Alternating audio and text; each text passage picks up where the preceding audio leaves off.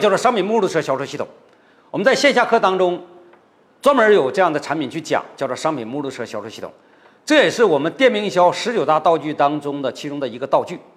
那商品目录车销售系统，它的目的是什么呢？比如说，客户今天来做一个 X 展架，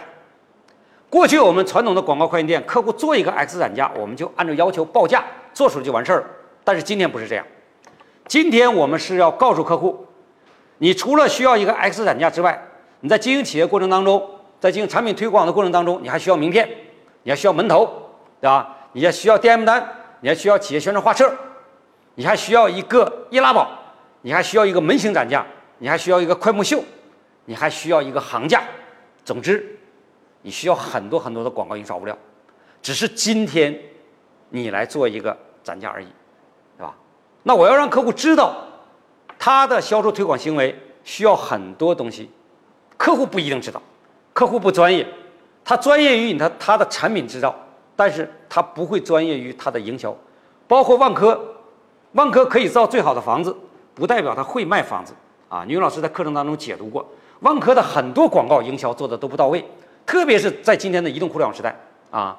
这些传统企业的广告，包括碧桂园，包括恒大啊，包括万科，他们的营销还停留在传统的平面广告时代，他们没有使用二点零时代广告，没有使用 AI，没有使用 VR 这样的移动互联网工具。来增强广告营销的属性，啊，所以我们应该明白，商品目录册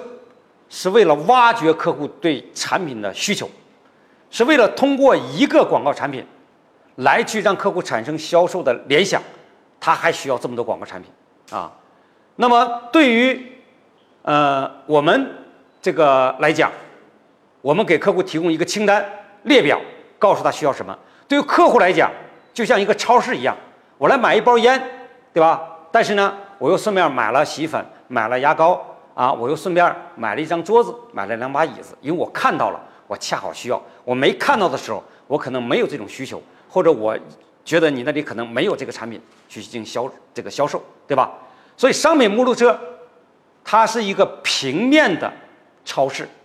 它是一个平面的产品的陈列的展示。我用图片的方式把所有的。行业的品类产品把它展示出来，而商品目录是在制作的时候是按照类别来进行制作的。比如说餐饮行业，餐饮行业我们需要十六种广告产品。今天客户只来做一个点餐单，那我会告诉他还有十五种产品需要做。啊，建筑装饰行业需要十一种广告宣传产品。今天客户来做两种，那我告诉他还有九种他可以做，对吧？哎，这是商品摩托车销售系统的价值，可以迅速的提升业绩啊。